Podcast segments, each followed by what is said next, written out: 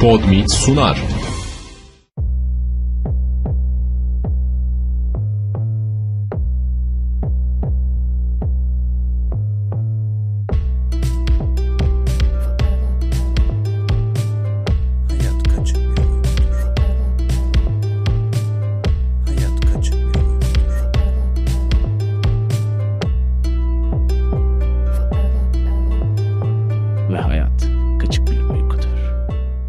Kaçık Bir Uykudur podcast ve Podmeet Medya'nın sunmuş olduğu bu özel ve güzel serimizde sizlerle beraberiz. Ben Cihan, İstanbul ekseninde. Karşımda ise her zaman olduğu gibi okyanusun hatta öteki okyanus tarafında olan Samet var. Merhaba Samet'ciğim nasılsın? Teşekkür ederim Cihan'ım. Bir başka istihbarat oyunları bölümüyle karşı karşıyayız herhalde dinleyenle. Evet. Ve bugün Mossad'ı ele aldıktan sonra bu serinin devamında bugün KGB teşkilatını bir masaya yatıralım veya bir şöyle derinlemesine konuşalım istedik değil mi? Bu bölümde senin de bahsetmiş olduğun gibi Rusya tarafındaki örgütsel yapıya değineceğiz. Çünkü dinleyicinin ve hepimizin de hatırında bir KGB vardır. Fakat zaman içerisinde Rusya'da değişen yönetimlerle beraber isimler hep başkalaştı. Aslında son dönemde FSB olarak literatürde yerini aldı. Ama bizim için biliyorsun ki Sametçim Rusya tarafı KGB. hep KGB. Gönlümüzde KGB olarak kaldı. Yani bu bir genellemeyle başlayalım istiyorum ben. Şimdi özellikle karşılaştırma manasında Mossad'a baktığımda böyle hep vurdulu kırdılı, e, asayım keseyim, döveyim, öldüreyim, saldırayım gibi bir bölüm işlemiştik. İlgisini çeken ve dinlemeyen varsa dönüp bakabilir. Yani sürekli suikastlar, sürekli saldırılar, bombalar, bilmem neler falan. Hı hı. Bu KGB'de de bilmiyorum katılıyor musun Cihan? Genel olarak başlayıp da daha sonra detaya inecek olursak sanki böyle bir daha sinsi, daha planlı, daha böyle e,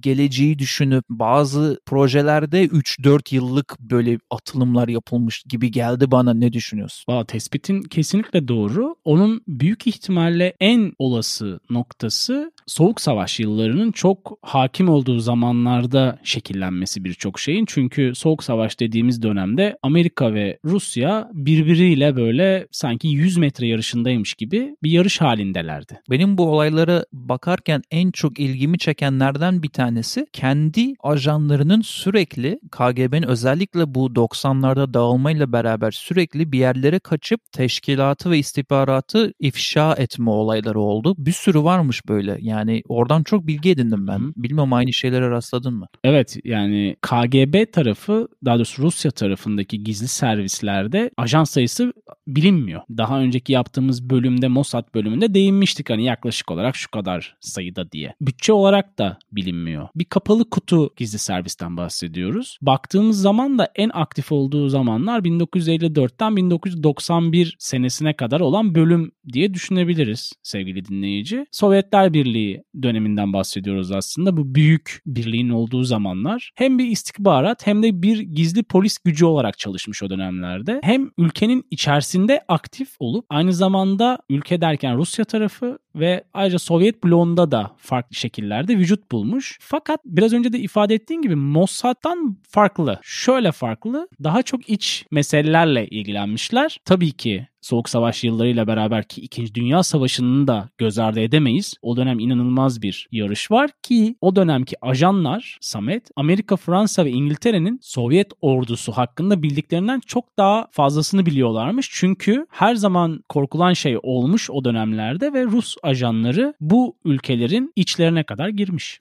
Evet kendi ajanlarının böyle yerlere sızmasında çok başarılıyken aynı zamanda başka ülkelerin kendi e, vatandaşlarını da ideolojik açıdan ikna edip KGB için çalışmaya da yöneltmiş. Yani çift taraflı bir başarı var orada. Hem Ruslar çıkıp diplomat görüntüsüyle ajanlık yaparken hem de mesela Fransa'da 35 tane tecrübeli politikacının daha sonrasında KGB için Soğuk Savaş zamanlarında çalıştığı ortaya çıkıyor. Bu tarz böyle iki yönlü bir çalışması olmuş KGB'nin.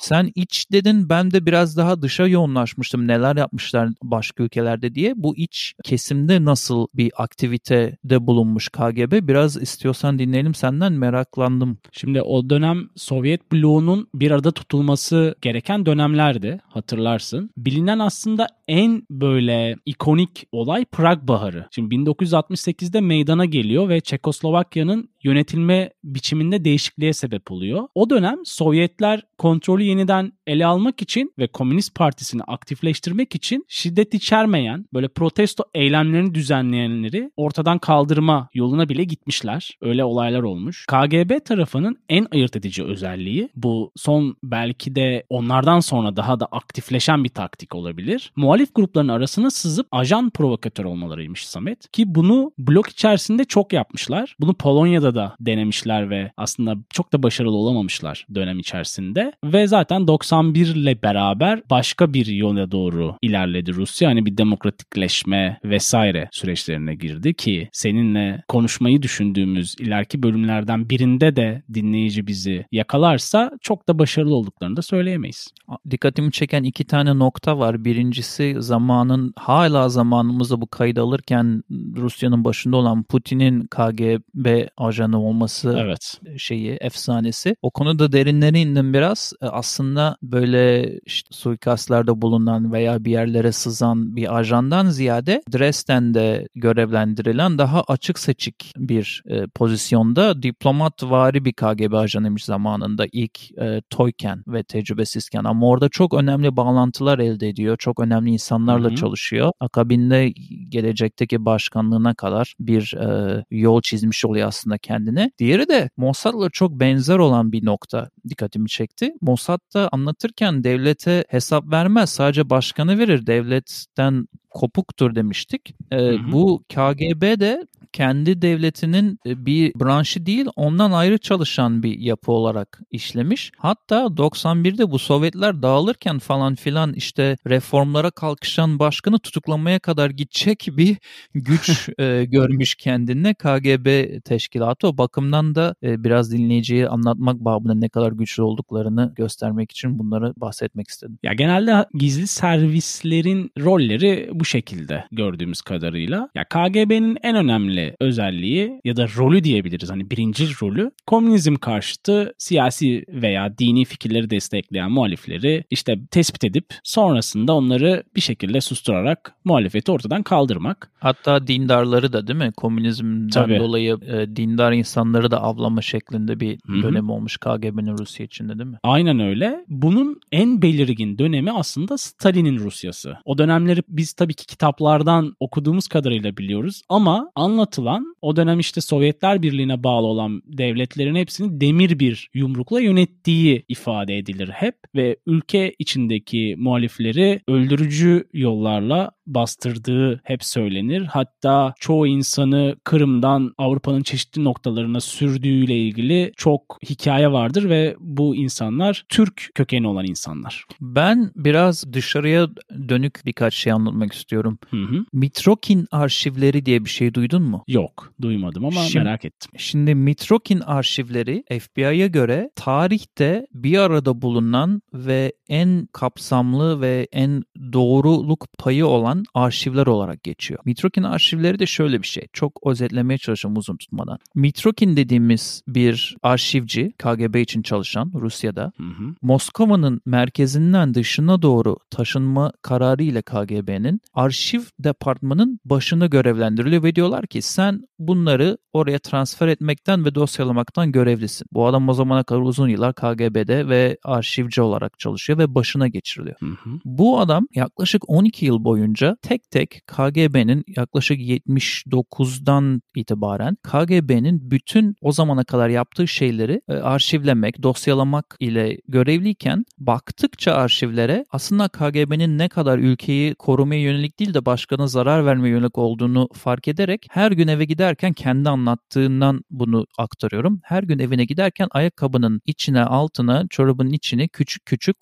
kopyaladığı notları kağıt şeklinde kendi dağ evine götürmüş 12 yıl boyunca. Vay. İlgisini çeken ve önemli olduğunu Aha. düşündüğü. Sonunda evinde kendi evinin zemininin altına bunların hepsini depolamış. Sanırım Hı-hı. altı sandık şeklinde ve üzerini de parkeyle kapatmış yani normal ev şeyiyle. Ve zamanı geldiğinde KGB dağılırken bu adam e, yanlış olmasın Litvanya'ya gidiyor sanırım ve Litvanya'da pardon Letonya'ya gidiyor ve Letonya'da bir Amerikan elçiliğine giriyor ve diyor ki Ben 12 yıldır KGB notlarını kopyaladım. El yazımla birebir e, sığınma istiyorum, koruma istiyorum. Karşılığında bunları size nerede olduğunu söyleyebilirim. Amerika o zamanlar dağılmak üzere olduğu için Sovyetler inanılmaz bir şekilde bütün dünyada elçiliklerini Ruslar yağıyormuş. E, kendileri güvenli hmm. hissetmedikleri için beni alın bende bilgi var diye. Bunları da filtrelemek zor olduğu için o gün bu adama yani Mitrokin'e hadi başka kapıya kardeş diyorlar ve geri çeviriyorlar. Hemen hmm. akabinde İngiliz elçiliğine gidiyor ve aynı şeyi söylüyor. Oradaki genç bir diplomat da bu konuda bir doğruluk payı olduğunu hissedip hatta MI5, MI6'ler konuşuruz ya ileriki bölümlerde evet. ele alacağımız. MI6'in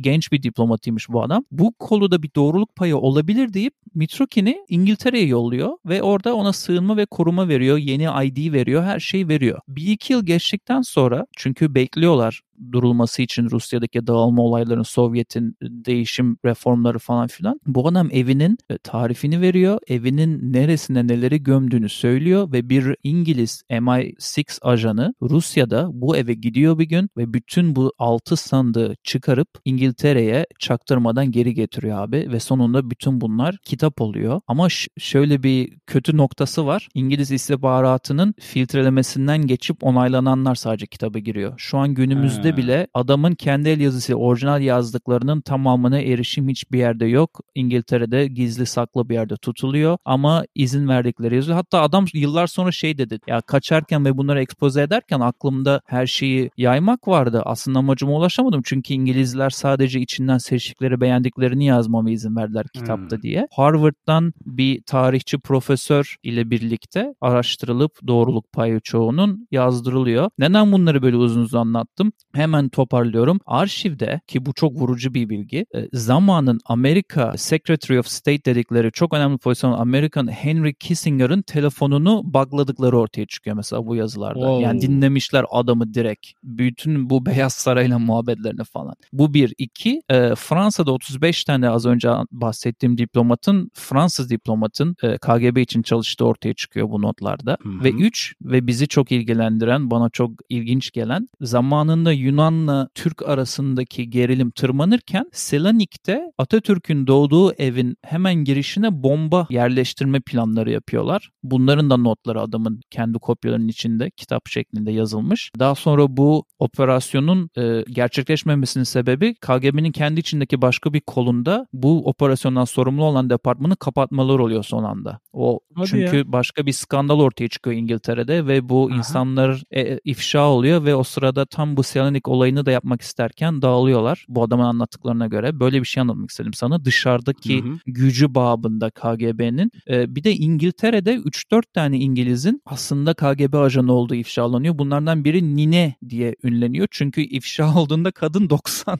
yaşında bir şey bastonlu falan gözlüklü ve hani kadının evine gidiyor tabii bütün medya. Adın çıktı kitapta sen hani İngiltere'desin İngilizsin ama KGB'ye çalışmışsın hayatın boyunca diye. Bu, bu arada bir çok önemli bir metal şirketinin sekreteriymiş bu kadın ve orada silah üretimiyle ilgili bilgileri sızdırmış. E, neyse kadın da şey diyor evet diyor çok hatırlayamıyorum çok yaşlandım ama bir şeyler yaptım falan diyor yani açık açık.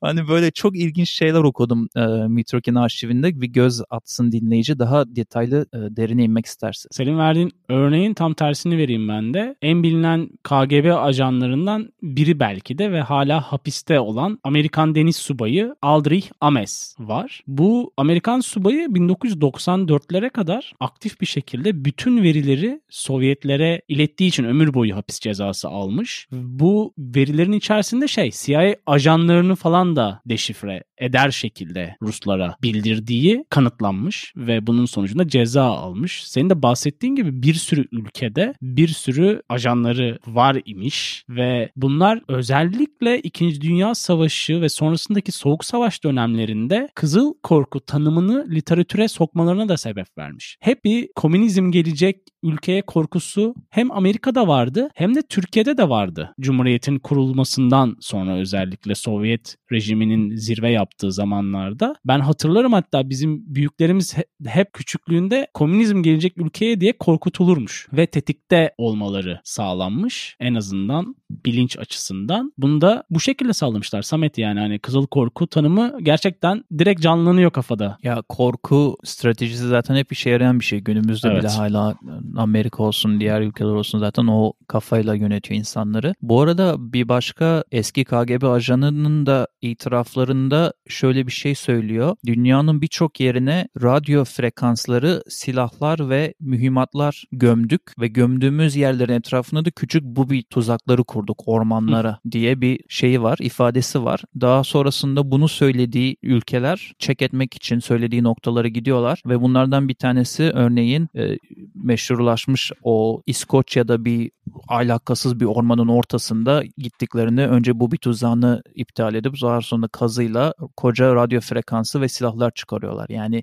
adamların eli kolu ne kadar uzun düşünebilirsin oradan. E, bir Hı hı. sürü yere tahminim hatta Türkiye'de de olabilir. Bir sürü yere böyle şeyler salmışlar. Bir de şimdi böyle fiziksel şeyler var. İşte zehirleme, silah gömme, frekans, Evet. bilgi, e, telefon baglama ama benim çok ilgimi çeken bir başka metot uygulamış KGB. O da şu misinformasyon yani de- dezenformasyonla ilgili bir unit kurmuş, bir kol kurmuş KGB kendi içinde ve 15 bin kişiyi çalıştırmış burada. 15 bin tane KGB ajanına demişler ki sizin göreviniz yaratıcı bir şekilde başka ülkelere zarar verecek sahte haberler ile fikirler ile bana gelmek ve her hı. yıl sonunda da bununla ilgili size review yapacağım, performansınızı ölçeceğim demiş KGB. Bu olaylardan bir tanesinde görev alan ve hatta operasyonu yaratan insanın demeçlerini paylaşacağım. Operasyonu da Operation Infection, enfeksiyon operasyonu. Amaçları zamanında AIDS patlarken bir fake news yapıp sahte bir haberle AIDS'i sanki Amerika kendi içindeki gayleri ve siyahileri öldürmek için yarattı izlemini vermek için KGB bu arada kanıtlanmış bunun artık dokümanları var. KGB Hı hı. İlk önce şöyle diyor ajan kendi ağzından. Her zaman bu tarz haberleri 3. dünya ülkesi seçeriz ve o 3. dünya ülkesini küçük bir gazetesinde önce yazarız diyor. Bu olayda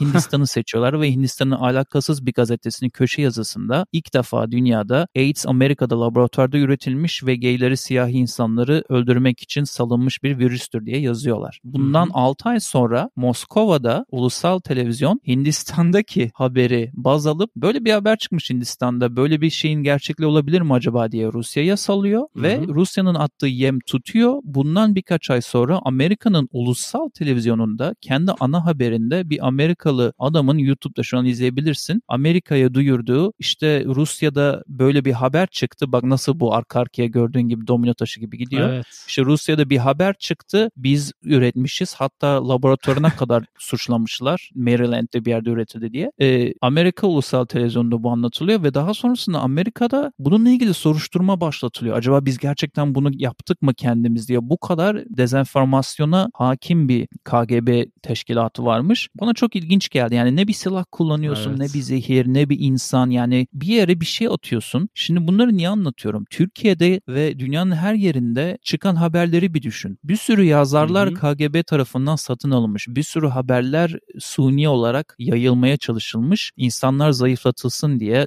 ülkeler zayıflatılsın diye. Amerika'nın içinde Kennedy suikastı olduğunda bu onu öldürdüğü söylenen kişiyle ilgili onun ağzından sanki yazılmış gibi mektuplar yayınlamış KGB. Ku. Klux Klan dediğimiz KKK aşırı ırkçı e, sağcı grupların ağzından yayınlanmış gibi mektupları sağa sola politik insanlara yollamış KGB. Yani böyle çok aslında sinsi ve zeki ve entelektüel bir teşkilat Mossad'a göre. Senin cümlelerinin arasında biraz önce değindiğin şu çok önemliydi bence. Zamana yaymaları. Hani bir şeyi bir anda şıp diye yapmayıp belli plan program ve domino taşı etkisiyle onun üzerinden ilerlemeleri çok şaşırtıcı olmakla birlikte garip hissediyorsun. Bu kadar planlı olabilmelerini ve disiplin içerisinde bunu sürdürmeleri. Aynen. İstersen sonlara yaklaşırken her zamanki gibi bizim kendi podcast'imizde de artık benim bir imzam olan komple teorileri olaylarına da girelim ne dersin? Lütfen zaten bölümün genelde en heyecanlı kısmı burası oluyor. Şaşırt bizi. Dinleyiciyle beraber bekliyorum. Şaşırtayım. Şimdi Sovyetler dağılırken şöyle bir şey oldu aslında hem iyi hem kötü. Zamanında adı ve sözü çok geçen mafyaların eline Sovyetlerin bazı belgeleri geçirildi. Daha sonrasında hmm. bu belgeler para karşılığında bu mafyalar tarafından batıya satılmaya başlanıldı. E, bu tarafı komple teorisi değil. Bu bildiğimiz bir şey. Olabilecek bununla ilgili, bir şey evet. Evet bununla ilgili gizli kameralar da var. Bazı gazeteciler bunu test etmek için zamanında oraya gitti batıdan. Yakalarında gizli kameralarla adeta bu insanlarla toplantılar yapıp daha sonrasında bazı depolara gidip bazı belgeler elde ettiler. Üzerinde mühürün hmm. imzası her şeyi olan. Ama komplo teorisi kısmında benim hoşuma giden tarafı bu belgelerden birinde KGB'nin Mısır'a kadar gidip piramitlerin orada bazı kazılar yaptığına dair belgeler ortaya çıkıyor. Satın alındığında bu belgeler ve orada e, kazılarda çok önemli e, daha önce Mısır'da bulunmamış ve hala şu anda bulunmamış kabul edilen bazı mumyaları ve bazı odaları bulduğu e, iddia ediliyor KGB dosyalarında. Böyle de küçük bir komplo teorisini araya sıkıştırayım çünkü arka detayında çok daha derin komplo teorileri var bunun. Buldukları mumyanın yarı insan olduğu falan filan gibi droid olduğu. Başka dünyalardan geldiği aslında piramitlerin yapılış şeklinin e, açıklandığı falan filan. Bu arada unutmana şunu da söyleyeyim. Unuttum bunu açıklamayı az önce. E, Sovyetlerin zamanında geliştirdiği silahların neredeyse %75'inin Amerika design kökenli olduğunu söyleyelim orada bulundurduğu ajanlar tarafından sağlanan bilgiyle. Temelini alıp üstünü geliştirmişler bir nevi. Aynen öyle. Bu da zaten garip bir komplo teorisi gibi duruyordu. Gerçeklik üzerine kurgulanmış sonrasında ise farklı yollara sapmış bir teori gibi hissettim. Bilmiyorum sevgili dinleyen nasıl hissetti? Yani biz ucunu açık bırakalım. Dinleyen istediği gibi kendi buradan alıp araştırmasını yapsın yapmasın diyelim. Kesinlikle Sametçim. O zaman bu noktada sevgili dinleyene koca bir teşekkür edip bir sonraki bölümde görüşmek üzere diyelim. Ne dersin? Evet bizi dinlediğiniz için teşekkür ederiz. Yine bir başka istihbarat oyunları bölümünde veya HKBU podcast bölümlerinde görüşmek üzere diyelim. Hoşçakalın. Bay bay.